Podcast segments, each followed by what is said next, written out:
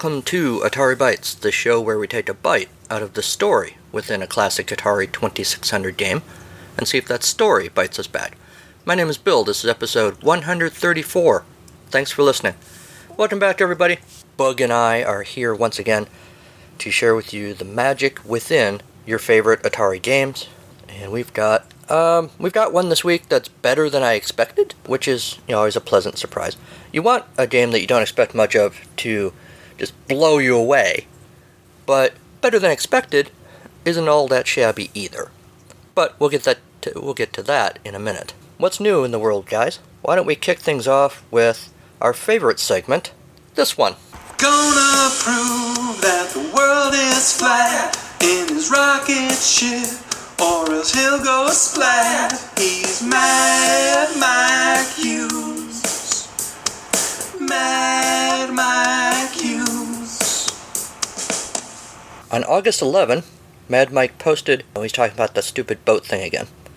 Update on water speed record boat and ice racer. Hopefully, it will be in the water within three months. He's got a picture of this boat on a trailer. It's kind of a weird looking little boat with a thing on the front that looks to me like the nose cone of a rocket. Uh, I know little about boats and even less about rockets. Comments include things like I'm rooting for you, Mad Mike Hughes. Did you submit to Guinness Book of World Records for your rocket launch? He says, No, I did not even contact Guinness. They want people to pay $7,500 to have a rep there, and it does not pay anything to have a Guinness World Record. Really? Is it 7500 bucks? So, like those people who, I can jump rope longer than anybody, or I shoved more turkey legs in my ears than any other human in history. Those people, they have to pony up 7500 bucks to have somebody come watch them do this? Huh. If anybody out there from Guinness is listening, the, the record book, not the beer. Uh, although if the beer people are listening, uh, I'm I'm certainly happy to hear from you guys too. But is that true? Is it 7500 bucks? Wow. Although uh, supposedly Mad Mike's raking in all his cash from uh, GoFundMe donations and you know selling his stuffed animals. No new updates on the stuffed animals, by the way. Uh, August 3rd, we reported last week. He met with a toy manufacturer about a Mad Mike stuffed animal that should be available mid-November. I am dying for this thing to come out. I will sleep better cuddling with Mad Mike Hughes. Wait, that sounds weird. Moving on quickly. Alright, well, thus concludes this week's Mad Mike Hughes update. Gonna prove that the world is flat in his rocket ship, or else he'll go splat. He's Mad Mike Hughes. Mad Mike Hughes. What else is going on? I don't have anything else on my news sheet here. I'm happy that Better Call Saul is back on AMC as you're hearing this episode of the podcast. A couple of episodes of Better Call Saul season 4 have been on. I really like the show a lot. If you are a Breaking Bad fan and you're not watching Better Call Saul, you're missing out. Um, if you weren't a Breaking Bad fan, you can still enjoy Better Call Saul on its own merits. There are, it's enough of an independent show that you can still appreciate the characters and understand what's going on. If you have the Breaking Bad background, it's even more uh, of a richer experience because you get some of the little Easter egg type things. Um, so I strongly represent it. I, I strongly represent it. Uh, I don't actually. They're not paying me to endorse the show. I strongly endorse it, is what I meant to say. Bug has gone to sleep uh, on my lap. She's apparently tired of the news portion of the show. So uh, why don't we move on to this week's game? This week's game is. Captain, an Earthling ship is attacking. Send out the saucers. Too late, Captain. He shot them down. Dispatch the hopping droids. It's no use, Captain. He's attacking the mothership. Quick, put him on the screen. They ugly. Buck Rogers, Buck Rogers, Planet of Zoom, Sega, 1982. This obviously is another tie in to a well known property. There was a Buck Rogers TV show that uh, came out just prior to this game. Uh, Buck Rogers, the character, of course, has a long history in, in movies and film, uh, in movies and TV. Um, so it was sort of not surprising that they wanted to capitalize on that with a video game. There was an arcade game, uh, and so forth. We'll talk about all that in a minute. The game, we're told, the setup is it's the 25th century. You are Buck Rogers fighting the Battle of Planet Zoom. This is a race against death. Your ultimate and most powerful enemy is the deadly mothership. Not to get all philosophical here, but I think people need to expand their minds, man, to understand that you can't race against death. All you can do is live a good life. Also, um, a steady diet of cigarettes and uh, donuts might help you in that race against death. Uh, avoiding those things might help you in your race against death. Just saying. Anyway, there are six, uh, 16 levels of increasing difficulty, each with four rounds of challenging space combat. Before you meet the mothership, your pilot skills and nerve are tested against deadly electron posts, alien saucers, and smashing space hoppers, which is eerily reminiscent of the space bopper in Cosmic Creeps last week. I have put my bopper away, and I'm getting out my hopper.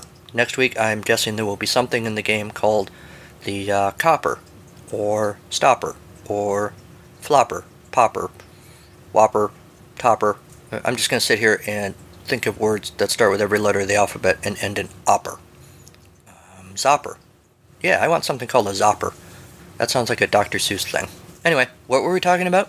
This is Battle of Speed, Accuracy and Endurance. The game is.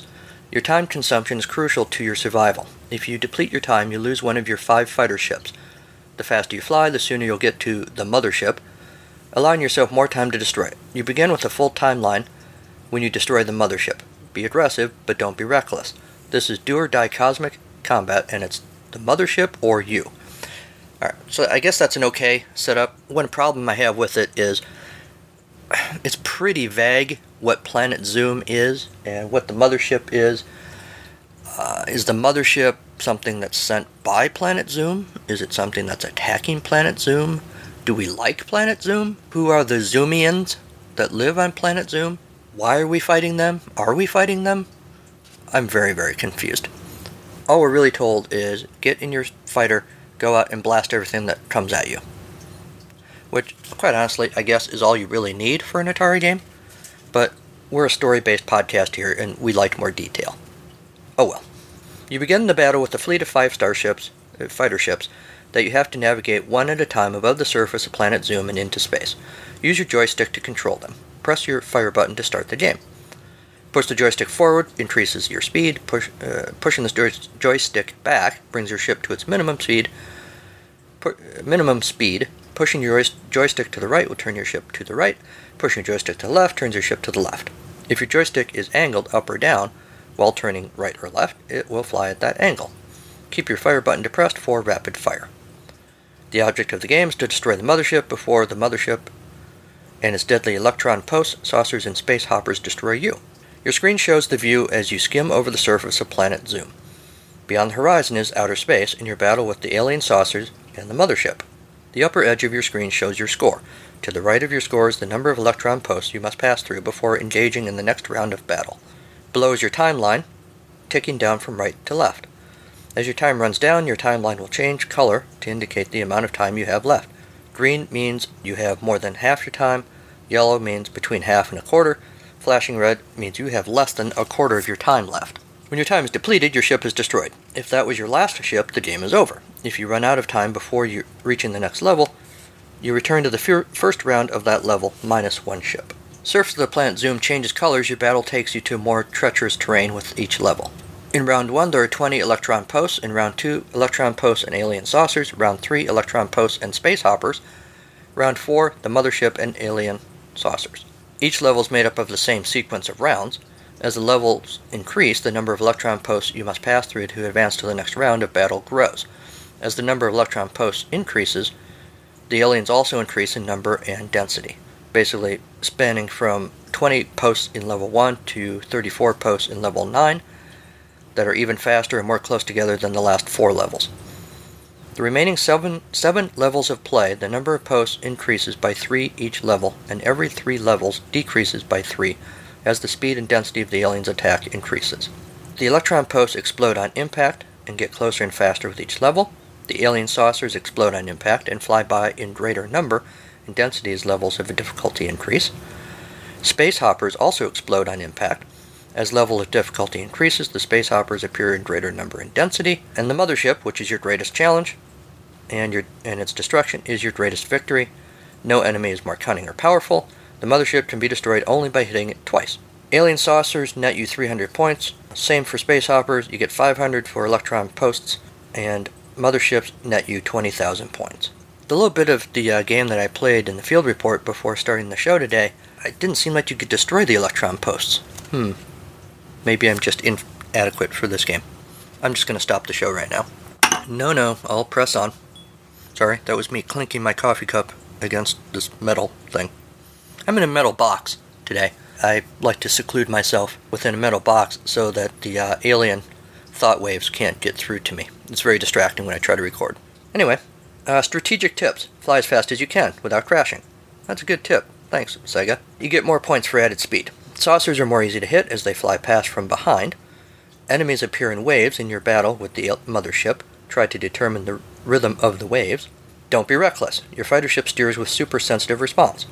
Super sensitive? Really? That might be overstating things a little. Oversteering will cause you to collide with electron posts, alien saucers, or space hoppers. Alright, and that is how you play Buck Rogers, Planet of Zoom. Atari HQ notes that the Buck Rogers Planet of Zoom game wowed everyone in the arcades, but never had a fighting chance on the 2600, replicating the astounding visuals of its coin op brethren.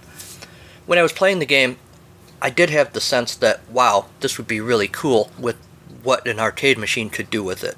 I don't remember ever playing Buck Rogers in the arcade, but I do kind of uh, feel bad that I never got a chance to see it, because I think it would be really cool.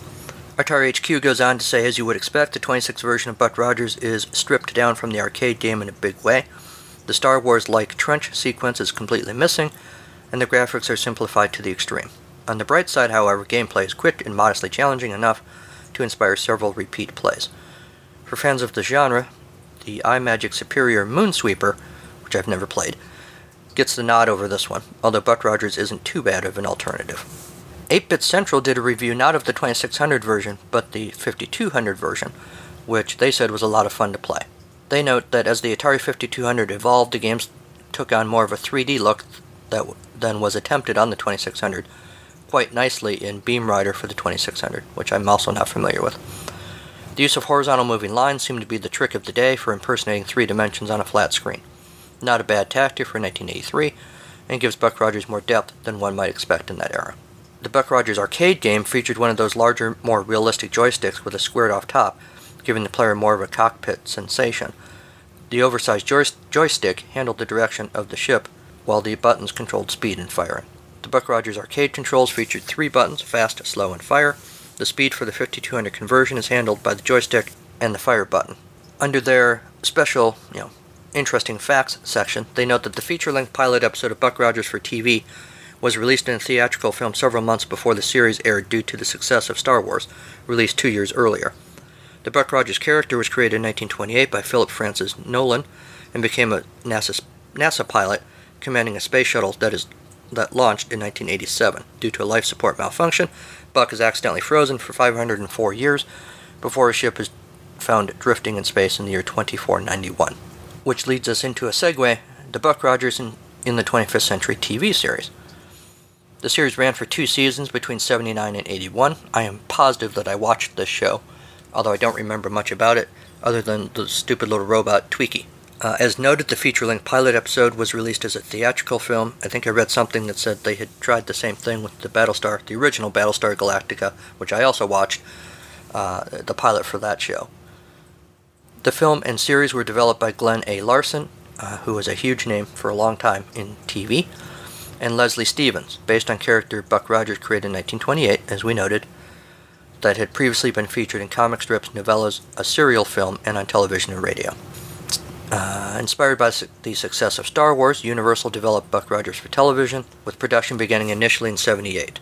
They planned on making a series of Buck Rogers TV movies for NBC, but when Battlestar Galactica in 78 did well, they decided to release the first Buck Rogers TV movie theatrical on March 30, 79, and good box office returns led NBC to commission a weekly series, which debuted on September 20, 1979, with a slightly modified version of the theatrical release.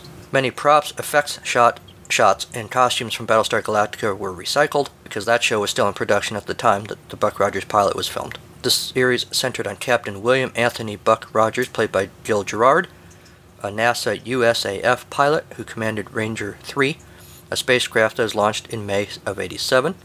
Due to a life support malfunction, Buck is accidentally frozen for 504 years before his spacecraft is discovered adrift in the year 2491. The combination of gases that he was frozen with are similar to 25th century technology for cryopreservation, and the rescuers are able to revive him. He is told that Earth was rebuilt following a devastating nuclear war that occurred on November 22, 1987, and is now under the protection of the Earth Defense Directorate. Basically, the series is him trying to adjust to 25th century life, and because of his unique pilot and combat skills and his personal ingenuity, he is able to help Earth defense with all sorts of uh, evil plots, uh, you know, fighting evil plots to conquer the planet. The Wikipedia article says that this version of Buck Rogers is a little bit more like James Bond or Steve Austin than the original Nowlan character, and he is aided in his adventures by his friend and sometimes romantic interest, Colonel Wilma Deering, played by Erin Gray, who is a starfighter and high ranking officer. He's also assisted by Twiki, a small robot or ambuquad, played by Felix Silla and voiced mainly by Mel Blanc, who, of course, was famous for doing uh, a litany of Looney Tunes characters, including Daffy Duck as Duck Dodgers, which is a spoof of the early Buck Rogers and other science fiction serials. Twiki became a comic sidekick and communicated with an electronic noise that sounded like biddy biddy biddy, but also spoke English usually after saying biddy biddy biddy for several seconds. It was super annoying. That's me, not Wikipedia. He also had help from Dr. Theopolis, or Theo, voiced by Eric Server, a sentient computer in the shape of a disc about 9 inches wide with an illuminated face. He was capable capable of understanding Twiki's electronic language and was often carried around by him. Buck and Wilma took their orders, at least in the first season, from Dr. Elias Hoyer, or Hewer, played by Tim O'Connor, and the ch- series' chief villain, at least in the first season, was Princess Ardala, played by Pamela Hensley, who wanted to conquer Earth while making Buck her consort. The film had a $21 million budget, or made 21 million at the North American box office, I should say, which was enough to have them decide to do the weekly series. And the series ran for 24 episodes in the first season, four of which were two-parters. Uh, the second season, I think they changed things up a little bit, changed the cast slightly. Um, there was an actor strike that delayed production on the second season. Uh, it did resume in the fall of 1980, but ratings dropped significantly after the premiere, and it was canceled after an 11 episode run. The, the season was abbreviated by the writer's strike, uh, by the actor's strike. So they only did 11 episodes and canceled the thing at that point without really any sort of series finale. They just, the last episode was just a regular episode. In the year 1987, NASA launched the last of America's deep space probes. Aboard this compact starship, a lone astronaut, Captain William Buck Rogers, was to experience cosmic forces beyond all comprehension. In a freak mishap, his life support systems were frozen by temperatures beyond imagination. Ranger 3 was blown out of its planned trajectory into an orbit 1,000 times more vast. An orbit which was to return Buck Rogers to Earth 500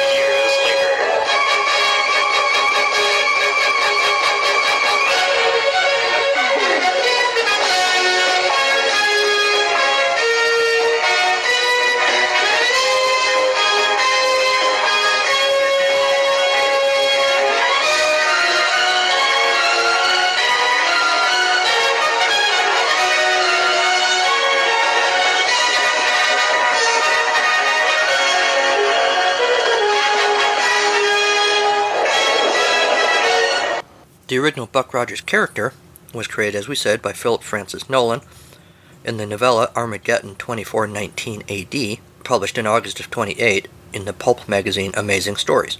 The character's name there was given as Anthony. A sequel, The Airlords of Han, was published in the March 1929 issue. Nowlan was then contracted to adapt the story into a comic strip, uh, which he did with the help of the syndicate John F. Dille Company and an editorial cartoonist, Dick Calkins, who did the illustrations. The hero's name was changed from Anthony to Buck, and the strip first appeared in, on January 7, 1929. Later adaptations included Radio in 1932, a film serial, television series, which we've talked about, and all of these um, adaptations became an important part of American pop culture. On January 22, 1930, Buck Rogers first ventured into space aboard a rocket ship in his fifth newspaper comic story, Tiger Men, from Mars. The popular phenomenon paralleled the development of space technology in the 20th century and introduced Americans to outer space as a familiar environment for swashbuckling adventure. Buck Rogers has been credited with bringing into popular media the concept of space exploration, following in the footsteps of Jules Verne, H.G. Wells, and Edgar Rice Burroughs. Alright, so after the break, bitty bitty bitty, we're just going to do that for the entire rest of the episode. So get ready. I'm sure there's something on another podcast channel. Bitty bitty bitty.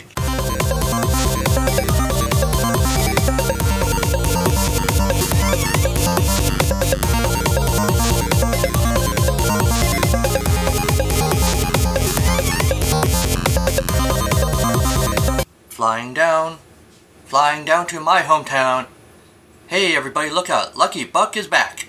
That is the only thing I remember from the one Buck Rogers comic book I owned as a kid, which was a tie in with the short lived TV series. I was probably seven or eight when that show came out, uh, and I have vague memories of the show, mostly the little robot, uh, and then that's about all I remember from the one comic book that I had. It's been sort of an earworm in my brain for the many decades since, and I've passed it along to you. You're welcome. So I've turned on Buck Rogers and the Planet of Zoom. Title card comes up Buck Rogers, copyright 1983, Sega Enterprises Incorporated. And now let's play this sucker. Level 1. What I'm calling the slalom feels a lot like Atari Activision skiing, where you gotta maneuver your ship through the, you know, between the posts. Um, you could get a little dizzy with the way the, the screen flickers and, and scrolls. I don't know if the flicker is the game or if it's just the fact that this cartridge is really old. Got that saucer, got that saucer, got that saucer, and that one. Oops, hit a post. You got the uh, constantly moving, not really changing, but moving. There's a space jellyfish. Alright. Whoa. Now we're flashing pink. and- Okay, I've moved on to the next part. Lots of saucers. Um, my laser doesn't shoot as far as it should. Guys, we've all experienced that. There's nothing wrong with it. Uh, these clusters move really fast, man. I find as I get older, and I'm, I'm playing with the, the uh, basic was it CX40 joystick, my hand cramps up uh, quicker than it used to. So I don't really like this part of the game because I'm having to shake my hand out here. Alright, level 2. More slalom. Hi, Bud. Bud is helping me record once again today.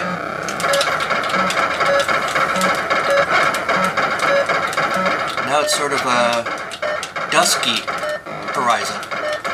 The uh, the mountains in the uh, in the uh, background there kind of feel like oh what was it?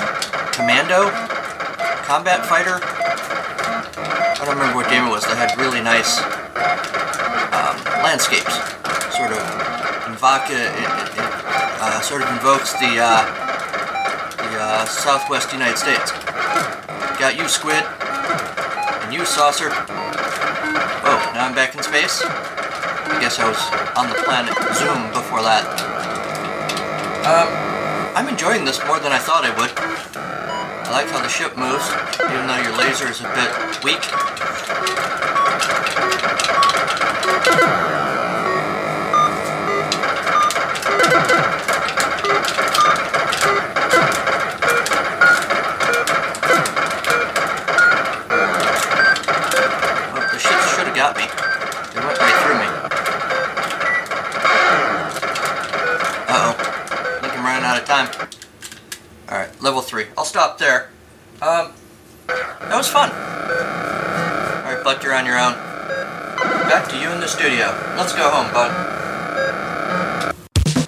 Fans, this is Michael, one of the hosts of the Atari XEGS Cart by Cart podcast. Join Bill, David, Kieran, and myself as we review cartridge based games for the Atari's last answer to the 8 bit gaming system, as well as delve deep into their history.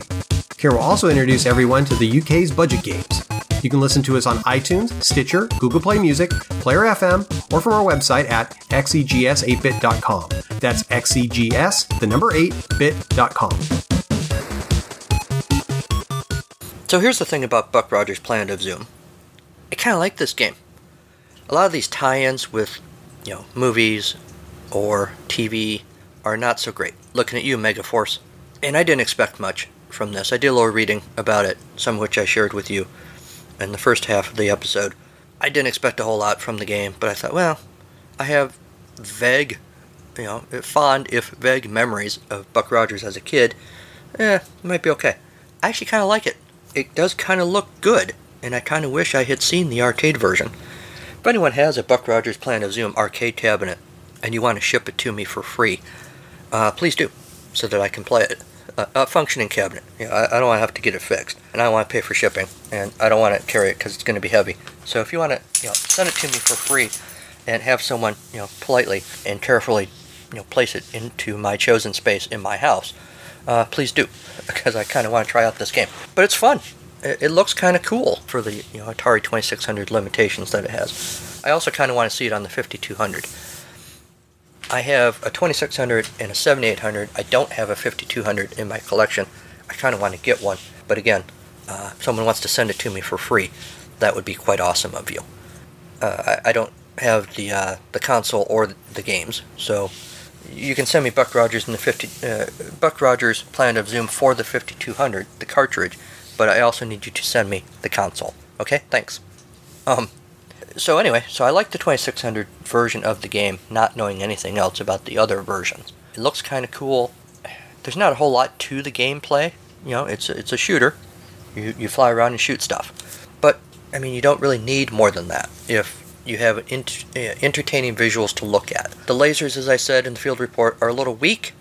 Maybe it helps. I guess now that I think about it, I wasn't necessarily doing the rapid fire. Uh, I have a hard time remembering to do that in these games with rapid fire. So that might help with the hand cramping thing that I was talking about too. Maybe that makes a difference. Maybe the lasers shoot farther if you do that. I don't know. But I mean that's my only knock on the game really, and I think this is one that I will play more, which as I've said many times is really all you want from an Atari game. Are you inspired to keep playing it? So, as always, your mileage may vary, and if you have thoughts on the game, send those to me. Alright. Well, the game is fun. The characters are fun, I guess, except, you know, for you, Twiki. Let's get on to this week's story. We're calling this week's story Buckaroo Palooza. Captain William Anthony Buck Rogers piloted his starfighter into the heart of enemy space. That's how we did it back in 87, he said. Fly right into the lion's den. That's so, Colonel Wilma Deering said, not really listening as she studied a control panel. Got myself banned from a lot of zoos, Rogers said. Deering didn't laugh. She never laughed. Except the one time Buck Rogers tried to convince the 25th Century Space Corps to switch to parachute pants because there's more room for your space junk. Colonel, Buck said, all formal now, setting coordinates for the mothership. I know, Deering said. I'm sitting right next to you, and I'm the one setting the coordinates. You still can't find anything since there are no 7 Elevens to use as landmarks. As the starfighter approached the mothership, a phalanx of alien saucers, electron posts, and space hoppers bombarded the starfighter. Don't worry if you don't know what those are. Buck didn't know either. Deering just shook her head. Space lesson later, she said. Just blast them. For all his fish out of waterness, Buck Rogers was a pretty good shot. He plugged foe after foe, but they kept coming. The fighting was even more intense the closer they got to the mothership. Planet Zoom wasn't going to be saved this way. Then Buck noticed something. Do you smell that? he said. Oh, for God's sakes, Rogers, Deering said. Fart jokes still aren't funny. No, it's coming from the mothership, Rogers said. It's. it's. chicken fried steak? Okay, Deering said. The food pellets, or whatever they eat in the 25th century, didn't smell like anything except vague dissatisfaction. Enough of this space crap. I'm boarding that ship, Rogers said. Time to take the fight to them. Deering considered objecting, but was exhausted by objecting to things Buck Rogers wanted to do. 20th century humans are crap. The shuttle docked with the mothership, and Deering and Rogers stepped out. Their senses were immediately bombarded with the aroma of chicken fried steak, and the twangy guitar sound reminiscent of 20th century country music. This is weird, Rogers said. I mean, weird even compared to me. The two made their way weirdly unimpeded to the control room. A solitary figure stood in the center of the room, cloaked in rhinestones. A large hood obscured his face, with a ten gallon hat perched atop that. Identify yourself, Deering said, raising her laser rifle. Certainly, Colonel, the hooded figure said. Buck Rogers, I knew you'd come. The southern drawl was thick and menacing. How do you know who I am? Rogers said. Because? Because I am your brother. What? Rogers said. Before the hooded figure could explain, a barrage of red, white, and blue guitars with little gold plaques bearing Rogers and Deering's names flew at the two, but they dodged them easily. Excellent, brother, the dark figure said and threw back his hood, revealing himself to be legendary 20th century country music singer Buck Owens.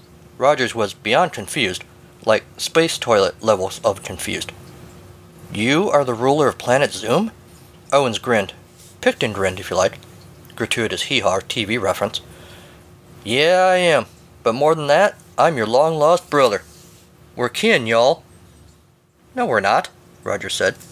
Sure we are, dear brother, Owen said. I can prove it. We even have the same first name. That's not how familial relationships work, Buck Owens. Well, we're both from the 20th century, ain't we? Again, Mr. Owens. Come here, little brother, Owens said. Give us a little hug. No thanks, Rogers said. You're dead. Like in 2006. Owen shrugged. So? You died in 1987. Good point, Rogers said. Maybe you are my brother. Mouth agape, Deering stared at Rogers for a beat, then said, Forget this. How did you become ruler of this planet? It was a natural next step, Owen said. I already conquered London, Tiders, Japan, Scandinavia, Kansas City, New York City, Hearts, Nashville, Bridges, Bakersfield, Rubies, hot dogs, and, um, babies. Rogers sighed. Those were just songs and albums, he said. I've got a tiger by the tail, open up your heart, a Carnegie Hall concert, in Japan, Buck Owens in London live, Buck Owens live in Scandinavia, the Kansas City song, I wouldn't live in New York City, Bridge over Troubled Water, Ruby, uh, you recorded in Nashville, Streets of Bakersfield, Hot Dog, and Made in Japan. Deering stared at Rogers again. How do you know all? You know what? Never mind. Oh, Owen said. Well, brother, songs are just expressions of the soul, boy. They're as real as you and me. What does that mean? Rogers said. Uh, well, it's been a long time since I wrote anything, you know. Give me a break. What the hell is going on here? Deering said, who really hated not knowing what was going on all the time. She even routinely scheduled her own birthday surprise parties. At that moment, Buck Owens started to flicker and shimmer. Within moments, Owens was gone, and little silver robot jerk, Twiki, stood before them, looking sheepish. Well, presumably sheepish. It's hard to tell with that static robotic face. Bitty bitty bitty, Twiki said. I thought I could fool you, Buck. 20th century humor is hard for us in the 25th century. Twiki paused. For the love of God, make me a real boy, and free me from the eternal torment of emotional nothingness. Oh, Twiki, Buck and Deering said together, laughing jovial over the sound of starfighters being destroyed and people dying out in space, as the end credits rolled.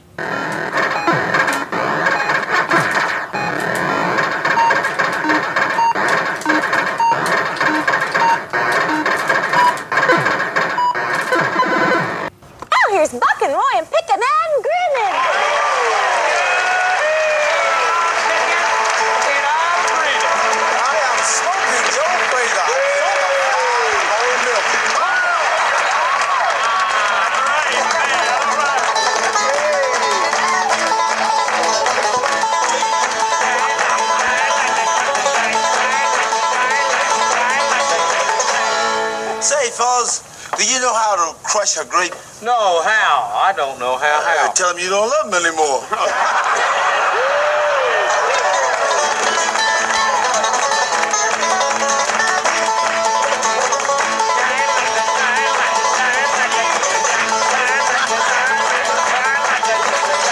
Equal rights for women is okay, Yeah. but there sure is some inequalities in their favor. What do you mean? Well, how come diamonds are a girl's best friend, but a man's best friend is a dog? Oh.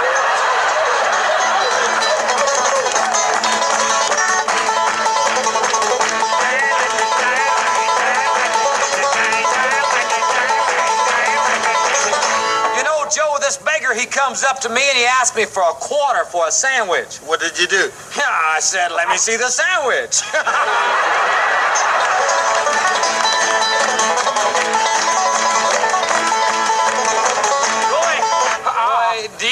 think fighters really get mad at each other in the ring? Hey, well, nobody should know better than Joe Frazier. Well, that's right, I guess. Did you ever get mad at your opponent, Joe? Yep.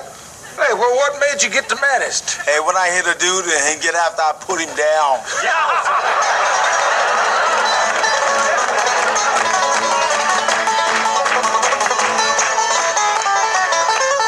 You're right. And that's our show. My thanks to Kevin MacLeod at Incompetech.com for Creative Commons use of his songs, Reformat, Take a Chance in Pinball Spring. Thanks also to Mike Mann for his Mad Mike update theme.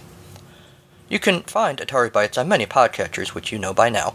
And remember to zoom over to Planet iTunes and blast a review saucer with your hopper thing over there. Basically, go to Apple Podcasts and say nice things about the show. Tell them Buck sent you, whichever Buck you like.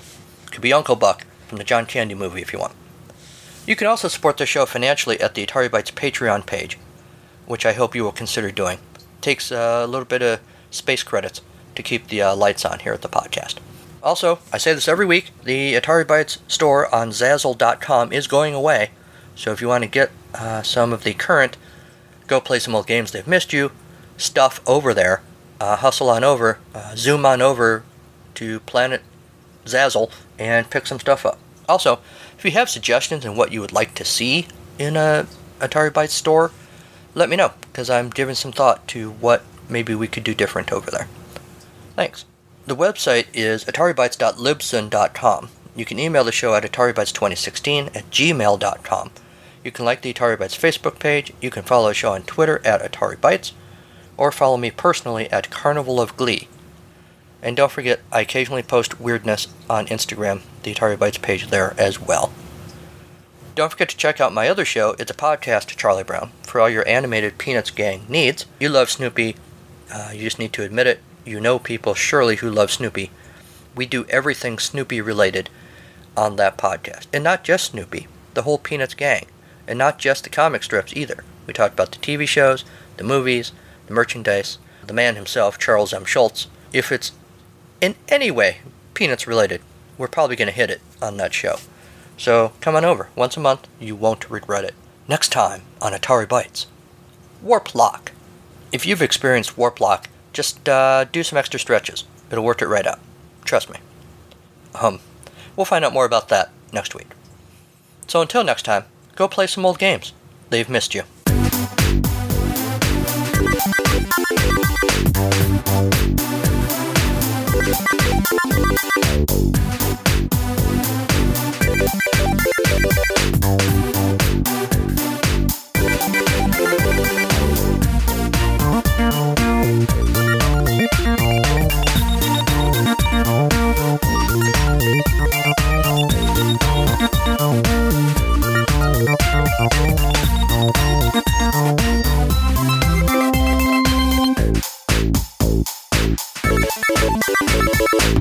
Thank